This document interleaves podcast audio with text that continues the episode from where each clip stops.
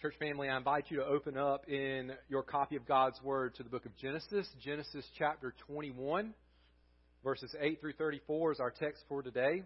Genesis 21, 8 through 34. The title of our message is Distinguishing the People of Promise. Distinguishing the People of Promise. Now I'm going to read this text from God's Word. Let's let the Word of God just minister to us as we hear from Him. And the child grew and was weaned, and Abraham made a great feast on the day that Isaac was weaned. But Sarah saw the son of Hagar the Egyptian, whom she had borne to Abraham, laughing. So she said to Abraham, Cast out this slave woman with her son, for the son of the slave woman shall not be heir with my son Isaac. And the thing was very displeasing to Abraham on account of his son. But God said to Abraham, Be not displeased because of the boy and because of your slave woman. Whatever Sarah says to you, do as she tells you. For through Isaac shall your offspring be named. And I will make a nation of the son of the slave woman also, because he is your offspring. So Abraham rose early in the morning and took bread and a skin of water and gave it to Hagar, putting it on her shoulder along with the child, and sent her away. She departed and wandered in the wilderness of Beersheba. When the water in the skin was gone, she put the child under one of the bushes. Then she went off and sat down opposite him, a good way off, about the distance of a bow shot. For she said, Let me not look on the death of the child. And as she sat opposite him, she lifted up her voice and wept. And God heard the voice of the boy, and the angel of God called to Hagar from heaven and said to her, What troubles you, Hagar? Fear not, for God has heard the voice of the boy where he is. Up, lift up your boy and hold him fast with your hand, for I will make him into a great nation. Then God opened her eyes, and she saw a well of water. And she went and filled the skin with water and gave the boy a drink. And God was with the boy, and he grew up. He lived in the wilderness and became an expert with the bow. He lived in the wilderness of Paran, and his mother took a wife for him from the land of Egypt. At that time, Abimelech and Phicol, the commander of his army, said to Abraham, God is with you in all that you do. Now, therefore, swear to me here by God that you will not deal falsely with me or with my descendants or with my posterity, but as I have dealt kindly with you, so you will deal with me and with the land where you have sojourned. And Abraham said, I will swear. When Abraham reproved Abimelech about a well of water that Abimelech's servants had seized, Abimelech said, I do not know who has done this thing. You did not tell me, and I have not heard of it until today. So Abraham took sheep and oxen and gave them to Abimelech, and the two men made a covenant. Abraham set seven ewe lambs of the flock apart, and Abimelech said to Abraham, What is the meaning of these seven ewe lambs that you have set apart? He said, These seven ewe lambs you will take from my hand, that this may be a witness for me that I dug this well. Therefore, that place was called Beersheba, because there both of them swore an oath. So they made a covenant at Beersheba. Then Abimelech and Phicol, the commander of his army, rose up and returned to the land of the Philistines. Abraham planted a tamarisk tree in Beersheba and called there on the name of the Lord, the everlasting God. And Abraham sojourned many days in the land of the Philistines. It's the word of the Lord for his church today. Heavenly Father, would you um, work your word and the truths of your word into our hearts today? Mold us into the people that you desire for us to be. In Jesus' name, amen. Recently, I was at a farm with my children that had all sorts of activities for kids. And I enjoyed the activities too. So either they were for adults or I was pretending that I was a kid. But that particular day, there was a lot of school field trips that thought it would be a good day to go to that particular farm and have a good time. So when you take uh, a group of children to a place that has about a thousand other children, one of the most important things you got to do is keep up with the children that belong to you. Now, I know what y'all are thinking. It's about to be a story about how I lost my kids, but that's not what happened. I promise. I didn't. But I was noticing how all of these other people were keeping up with their groups of kids, these teachers and chaperones. And, and, and one of the ways they did it was by having all their kids wear the same shirt, right? Had the same color shirt. You are teachers, you know this. You've probably done this many times um, to keep up with your kids. As long as the kids don't start swapping shirts with people from other schools. It's a great way to ensure that you keep under your care all those children who have been entrusted to you. I even saw uh, one school group that had so many kids that they had divided their group into smaller groups, and all the kids had the name of the school on their shirt, but each of the smaller groups, uh, they based that off the color of their shirt. So it was a, a group of green shirts, they had the name of the school, a group of purple shirts, they had the name of the school, so on and so forth. And at one point, I was standing in a sea of little green shirts all around me, uh, trying to pay attention to my kids who thankfully didn't have green shirts on. And um, and and I heard one of the teachers or one of the parents, chaperones, say, I heard, she was looking around and she said, "Okay, looks like I've got all that are mine." I heard her say that. There's no telling how many times she said that that day. Now, what was she doing? She was using the shirts as a way to distinguish between the children who belonged to her and the children who didn't belonged to her. All of her children had on those green shirts with the name of the school on it. They belonged to her. Church, what we see in today's passage is God distinguishing between the people who belong to Him and the people who don't belong to Him. So the big question then is what is the distinguishing feature? What is the distinguishing feature of those who belong to God? In church, the distinguishing feature is not the color of a, of a shirt that we have on. It's not the color of our skin. It's not our accent or our language or our social status or our income bracket or where we live on this planet. The distinguishing feature between those who belong to God and those who don't belong to God is whether or not they are children of promise whether or not they are children of promise. Genesis chapter 21, verse 8 through 34 teaches us that people belonging to God's promise are eternally set apart as belonging to God. People belonging to God's promise are eternally set apart as belonging to God. The theme of promise has been one that we've seen really since the opening chapters of the book of Genesis as we've been making our way through this grand book of God's Word. And if we study the whole Bible, we see the theme of promise is central really to the entire storyline of Scripture from Genesis to Revelation. And we began with God's promise to punish man if he disobeyed God's one rule. And then, once he disobeyed, we saw God promise to destroy the tempter, the serpent who tempted the man's wife, and thus the man to disobey God's rule. And then we've seen all sorts of promises since then. At this point in the book of Genesis, God has promised to pour out his blessings of offspring and land and protection and worldwide impact of blessing on this man named Abraham. But all of that hinged upon Abraham having a son which God promised to give to Abraham through his wife Sarah. Now you'll remember Sarah, we've talked about this, Sarah was both barren and she was too old from in human terms to have a child. And so with her eyes fixed on her impossible circumstances rather than on her God who could do the impossible, Sarah took matters into her own hands and she gave her servant Hagar to her husband, Sarah's husband, Abraham, so that they could have a son who she thought would then be this son that God had promised. Abraham did that. The son's name was Ishmael, and we studied about that several weeks ago when we were back in Genesis chapter 16. But about 13 years has passed since then. And in that time frame, God kept his promise. As we saw a couple of weeks ago, God made good on that promise. Look at the opening words of chapter 21, just to remind us where we're at in the story. Chapter 21, uh, the beginning. The Lord visited Sarah as he had said, and the Lord did to Sarah as he had promised. And Sarah conceived and bore Abraham a son in his old age at the time of which God had spoken to him. And so we get to verse 8, our passage for today. A few more years have passed, but God has promised Abraham this blessing uh, of worldwide blessing through an offspring. And Abraham has two offsprings, two sons at this point. One by the servant Hagar, that son's name is Ishmael. The other by his wife Sarah, and that son's name is Isaac. So the question then is which son will the blessing come through? This distinguishing mark where we can see who God's people are and who those are who don't belong to God. What we see is that Isaac, not Ishmael, is the son of promise, the son through whom God's blessing would come, through whom his people would be named. And the distinguishing feature is that of promise. Isaac, not Ishmael, is the son of promise. That's the key to understanding our passage today. It doesn't just matter for Isaac or Ishmael, it matters for us.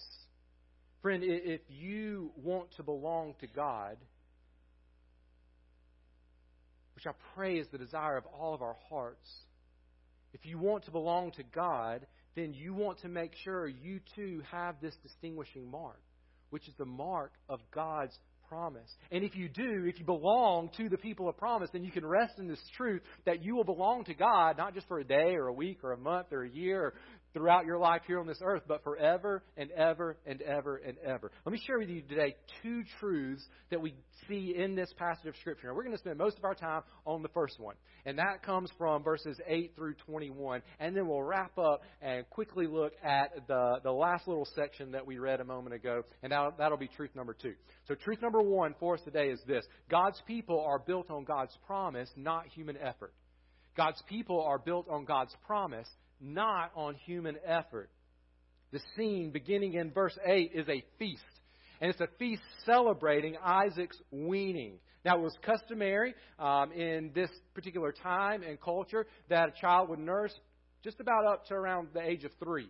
So Isaac is probably about three years old in this passage um, before us today, which means his half brother Ishmael is about 16 years old.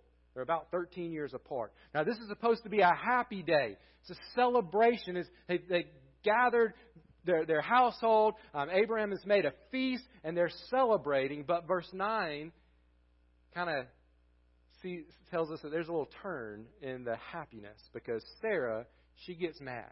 She gets mad. Look at verse 9. But Sarah saw the son of Hagar the Egyptian, whom she had borne to Abraham, laughing.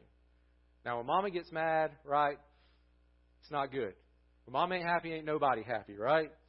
And this celebration, um, it, it stops being a celebration pretty quickly. Now remember, Isaac's name means he laughs. And so we continue to see this play on words with Isaac's name.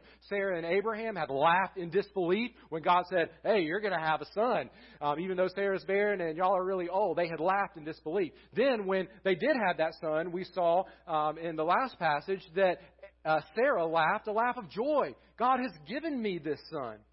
And now we see Ishmael laughing. This word laugh can mean the laugh of joy, the laugh of disbelief. It can also mean a laugh of mockery, which the context here reveals is what is meant here. Uh, Ishmael, in some way, is making fun of or laughing at, mistreating his younger half brother Isaac. One thing you definitely don't ever do is make fun of mama's little boy while mama's listening, right? You don't do that. Especially especially if you are the son of her disliked servant and her husband. Not the servant's husband but your husband right? That just tends to make matters a little bit messier the tensions created between Hagar and Sarah probably uh, have been brewing for the past 16 years. I can only imagine with them continuing to live in the same house. Uh, but again, Sarah's at fault here. Um, she thought it would be a good idea for her husband to have a child with her servant, which is really one of the main points. The child Ishmael is a result of human initiative. It's a result of human choosing. It's a result of human effort and scheming and planning. But you add to the bad blood between Sarah and Hagar the fact that Ishmael being the, really the firstborn of Abraham, he could have contended for the inheritance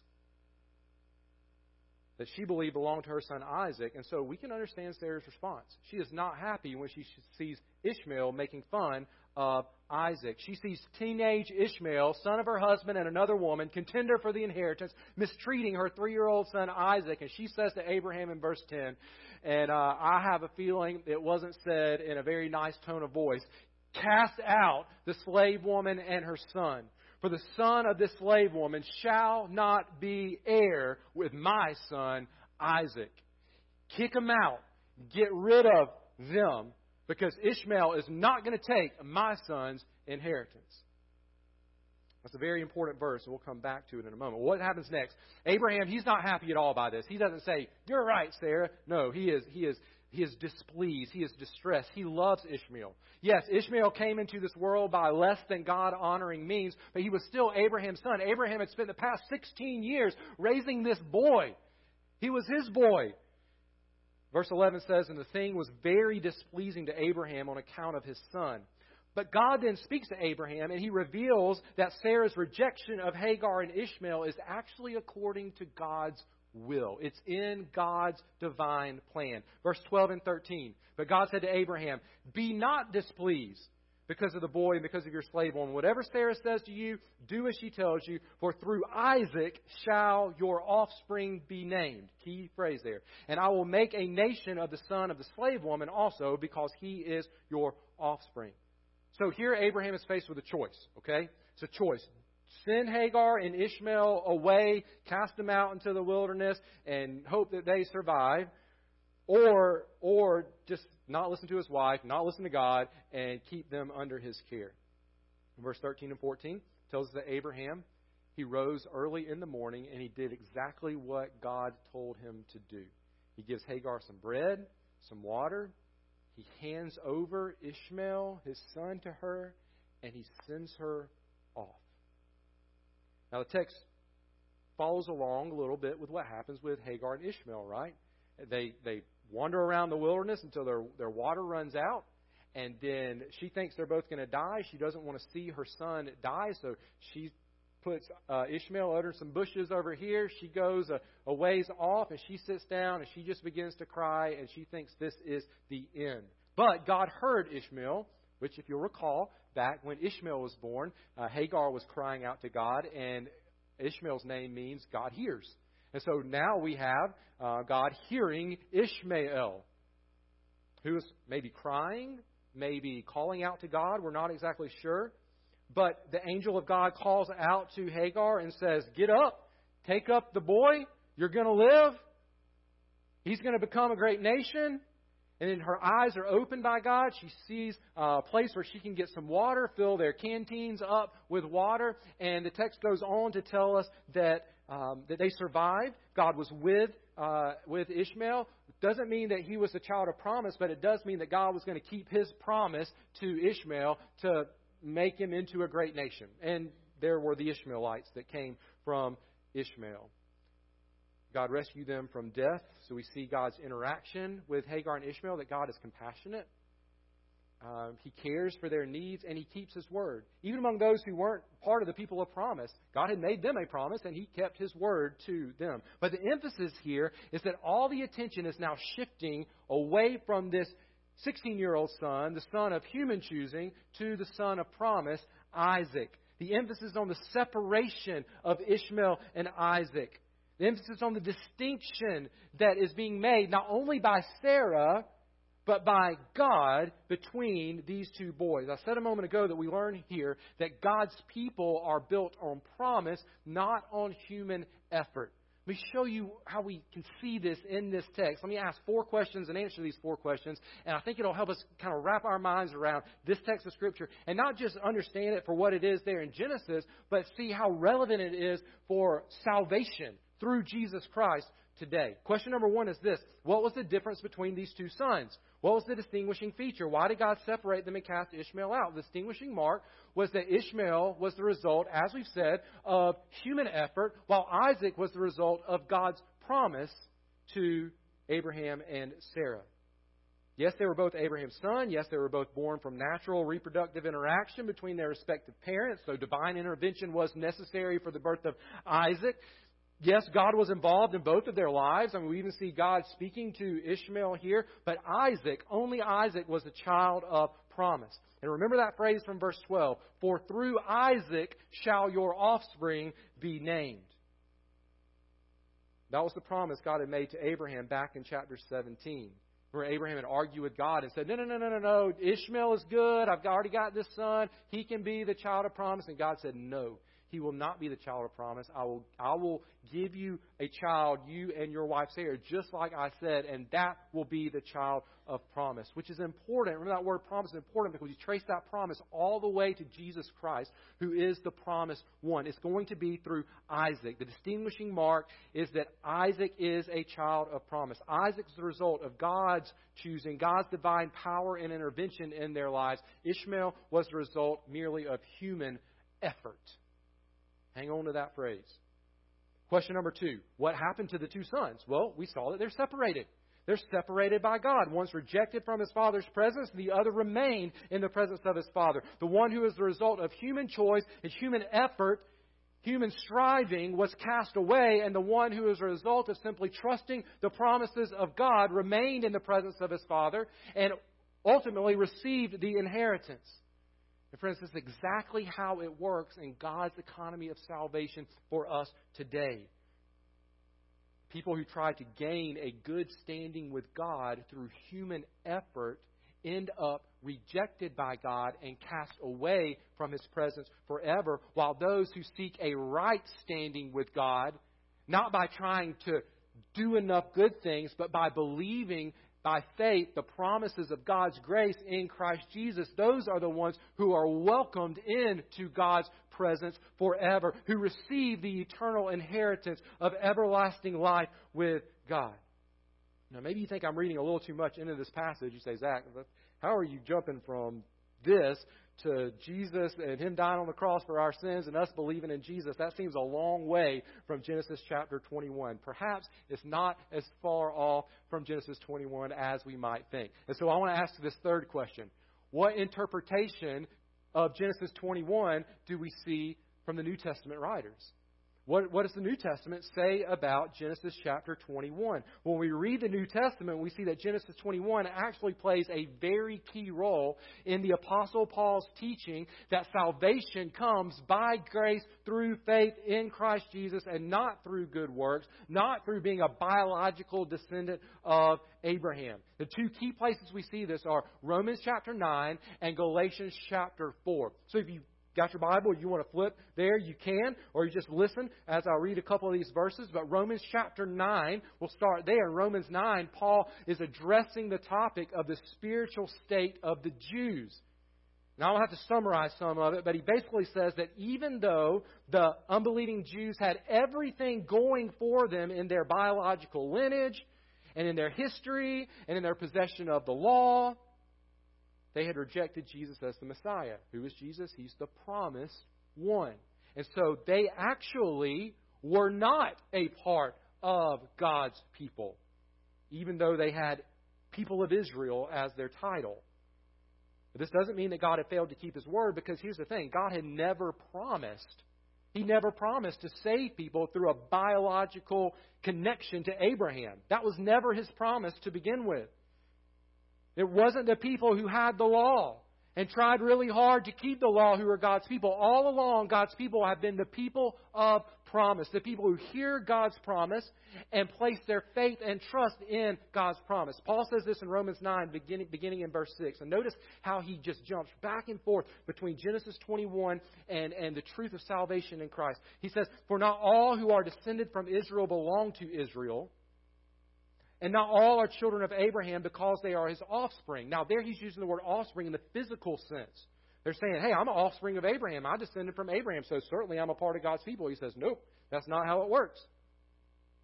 He says, not all are children of Abraham because they are his offspring. But then he quotes Genesis 21, but through Isaac shall your offspring, now he's using the spiritual sense of offspring, be named. Then he gives the meaning. He says, This means that it is not the children of the flesh who are the children of God, but the children of the promise are counted as offspring. The word offspring here now is speaking about the people of God. The people of God. Not necessarily biological descendants, but those who belong to God. Those of whom God says, These are mine. These are my people. These are the ones under my care.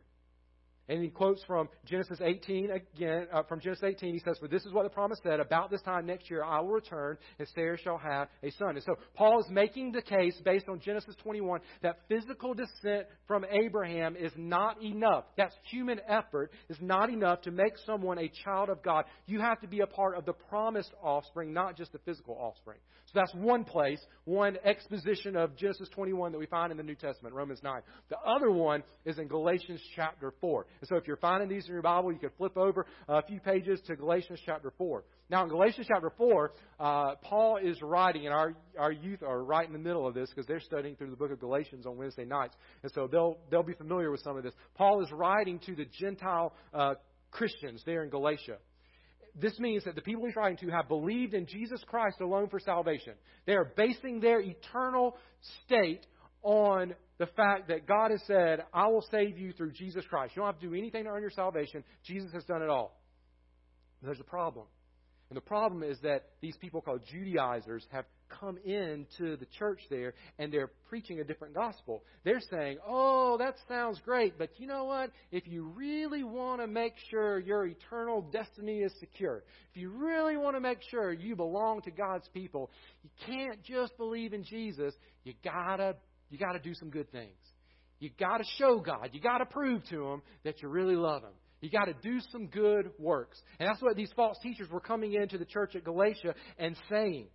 So Paul is combating this false teaching of a works based view of salvation, and one of the very many Old Testament texts that he turns to is Genesis chapter 21. Now, we can spend a lot of time walking through this passage, but we're not going to. I want to read it.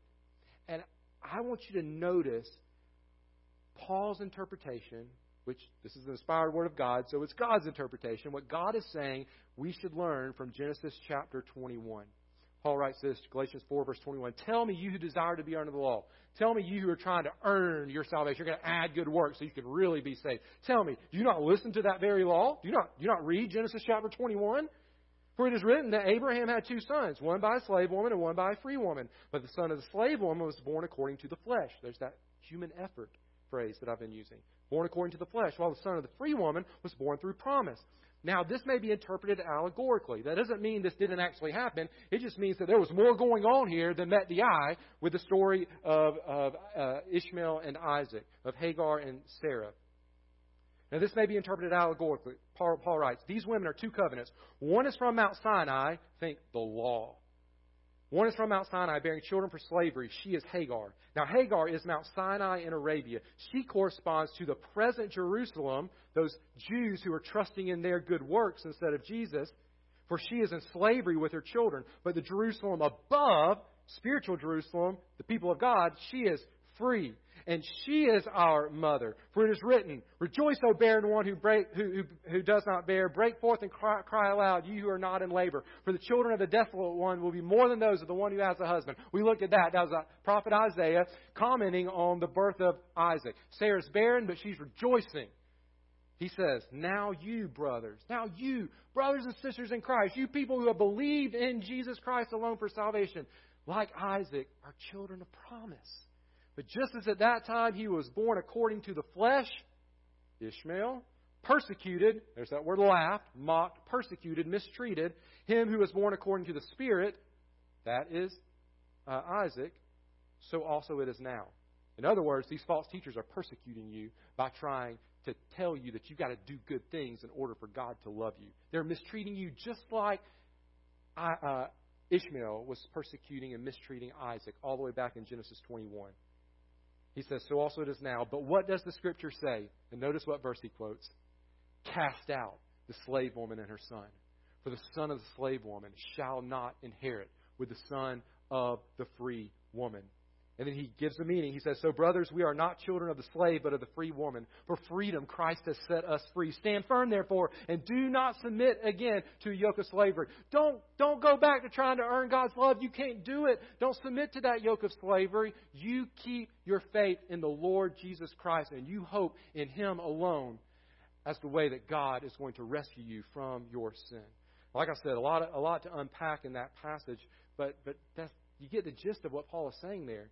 If you think that doing good works by obeying God's law is the way to have salvation, then you actually belong to Ishmael, whose mother was a slave, which means you are living in slavery to your sin, which means God will cast you out of his presence forever. But if you believe, and here's the good news, church, if you believe in the promised one of God, that is Jesus Christ, you believe in that promise, that you then you are freed from this burden of sin. You're freed from the guilt of that sin. You actually belong to God as His children, and you have the inheritance of everlasting life with God our Father.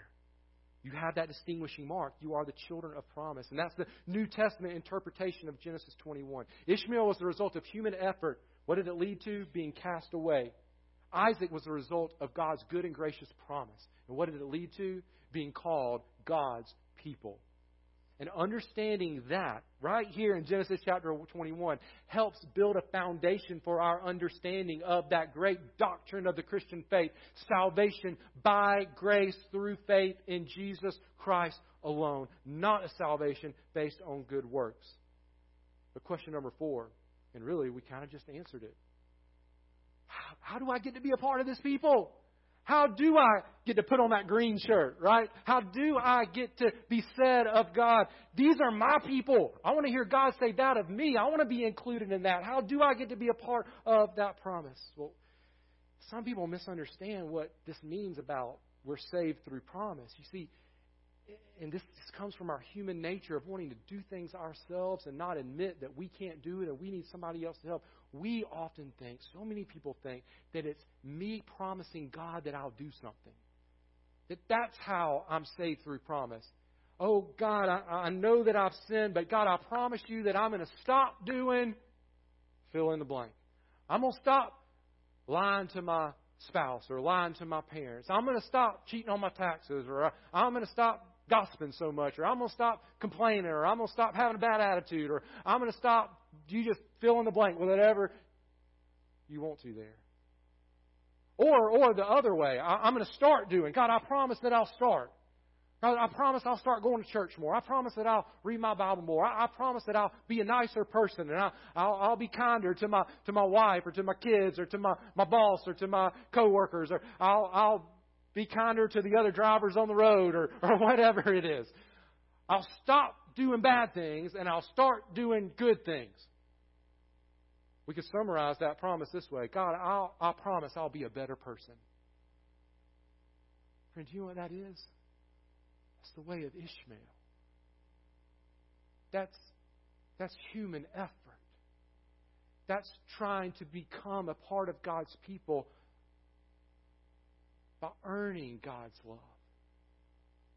And the promise of salvation is the reverse. It's not us making God promises and trying to fulfill them. It's God making us a promise and fulfilling it. Promising to save everyone who believes in the Lord Jesus Christ. Promising that the blood of Christ is enough to rescue us from our sin. So that I don't have to promise, oh, I'm going to be a better person and, and that God's going to keep this little tally mark. And if I don't, if I don't make good on my promises, God's not going to love me. No, that's the opposite of salvation. I read earlier from Romans chapter 9. In Romans chapter 10, after Paul writes about the Jews trying to earn righteousness through good works, Paul writes of the righteousness based on faith. We do have to be righteous in order to be accepted by God. God's not going to count people who are unrighteous, his people. The question is whether we try to earn that righteousness or receive a free gift of righteousness from God.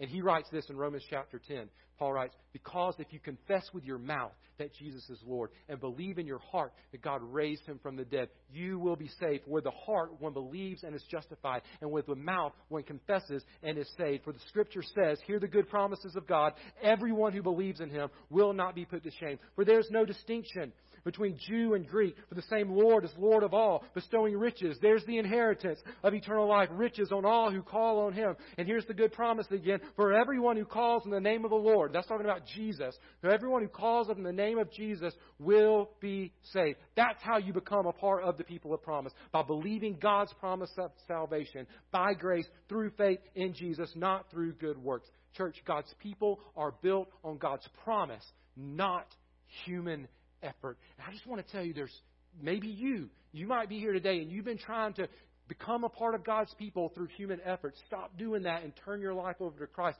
And I guarantee you, you know people who that's this is how they're trying to earn God's love. They're trying to do good things, trying to be a better person. And they need to hear this good news. They need to hear that God loves them and He sent His Son to die for them. And it's not about them trying to earn God's love by being a better person. It's about them receiving God's free gift of grace, His love. And here's, here's just the icing on the cake, or the cherry on top, or whatever you want, however you want to say that.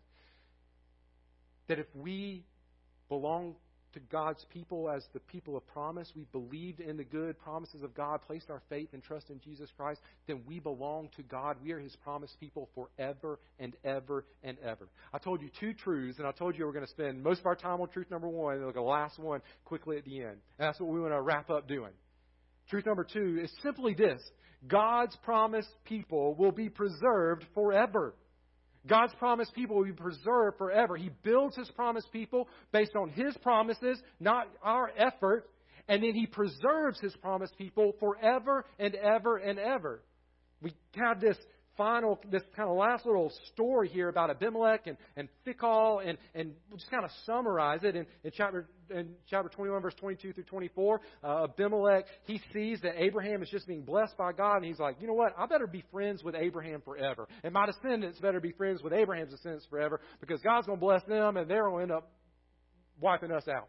Uh, plus, we've already, we, you know, we've already met uh, Abimelech. He and Abraham already have a little bit of a past together. You can read about that in chapter 20. We've already looked at that. So he wants to be on Abraham's good side. So he says, Hey, come, come make a treaty with me that you're going to treat me well. Abraham says, Sure, I'll make a treaty with you. They make a treaty. Abraham swears to the oath he's going to deal kindly with them. Then we get to verses 25 through um, 34, and uh, there's this confrontation between Abimelech and Abraham. Apparently, Abraham had dug a well in the past, and Abimelech's servant had taken, servants had taken over that well. And Abraham says, Hey, that's my well. I want it back. Tell your servants to get lost. It's basically, I'm paraphrasing, but that's basically what he says. And so Abimelech, they kind of go through the back and forth between, well, I didn't know, you didn't tell me, blah, blah, blah. And then Abraham says, oh, let's make this right. we got to make this right. He says, I am going to make a covenant with you. We're going to make a covenant this well belongs to me. And so we're going to swear, we're going to make, make this oath between us. I'm going to give you a gift to show that, hey, I really did build this well. Um, and, uh, and then uh, I'm going to set these seven ewe lambs apart as another reminder, as a symbol that this well belongs to me. And if you take these gifts from me, that's you saying, I agree with you, that well belongs to you, Abraham. And it works. They they, Abraham gives off the stuff. He gives them his word that, hey, my servants aren't going to mess with your well anymore, and um, and they're happy. What, what's the point here? Well, we read the final verses, and we see that they live in that land. So what has God, Abraham and his son Isaac, um, Ishmael's gone at this point, his son Isaac, they live there in that land for many more days. They sojourn in the land of the Philistines. Abraham plants a tree. He calls on the name of the Lord. He worships God as the everlasting God. And then this passage ends. What's the point? What's the connection with the previous passage about distinguishing the people of promise? Well, God had given Abraham a son, Isaac. This was the son of promise, through whom would come the people of promise, through whom would come the promised Messiah. But if they're going to become a great people, they need somewhere to live and they need water to drink. And we are back to the, the necessities of life. They, they need somewhere to live and they need water to drink. And so, what is God doing here? He is providing Abraham and his son Isaac with a temporary land with a well to dwell in so that they could survive. Now, it's not the land of promise, the promised land, but they do live here for a while. God is preserving his people. God was preserving the people of promise. And when Abraham responds in worship, calling God the everlasting God, then we're reminded that God is able to preserve his people, not just now, but forever and ever and ever, because God is forever and ever and ever. So by preserving Abraham, God is preserving Isaac, and by preserving Isaac, God is preserving his promise, and by preserving his promise, God was preserving his people of promise, which includes everyone who believes in God's salvation promises through Jesus, who is the promised offspring of Abraham and Isaac. And since God is everlasting, church, God's promise for his people of an eternal inheritance with Him forever will last forever. Nothing will take that away. So the question for us today is simply this To which people do we belong? To which people do you belong? Do you belong to the people of promise or do you not? Have you believed in God's promise to save everyone who believes in Jesus? It means that you trusted in Jesus and what He did by dying in your place as sufficient payment to satisfy God's wrath towards your sin. It means that you believe that God raised up Jesus from the dead and that He's conquered sin and Satan and death on your behalf. You don't have to do that. It means that Jesus gives everlasting life to all who believe in Him, that you're hoping in that, in His ability to save you, not in your ability to somehow save yourself. Friends, one day Christ is coming back, and there will be a great distinguishing that takes place. God is going to separate the wheat from the tares, the good fruit from the bad fruit. He's going to separate the sheep from the goats. He's going to separate the people of promise, the people who have tried to attain salvation through human effort. And only people belonging to God's promise are eternally set apart as belonging to God's people. And so, have you believed in Jesus Christ? If not, you can do so today. You confess your sin to God and confess Jesus as your Savior and Lord. I pray that if you haven't trusted in Christ, if you've been saying, God, I'll be a better person, God, I'll be a better person, I hope you'll love me, I'll be a better person, I hope that gets me into heaven one day, stop that and believe in Jesus today. He alone can save you. And friends, if you have trusted in Christ alone for salvation, this is a this is a reminder and a call for us as Christians today. It's a reminder that we are we belong to God not because of our good works. It's easy to start thinking that we've done something good to earn God's love, and sometimes we need to be reminded we haven't. It's all a gift of His grace. And maybe we need to be reminded that um, if we feel like God is not loving us today, that it's just trying to be a better person is not going to get us back in a right relationship with Him.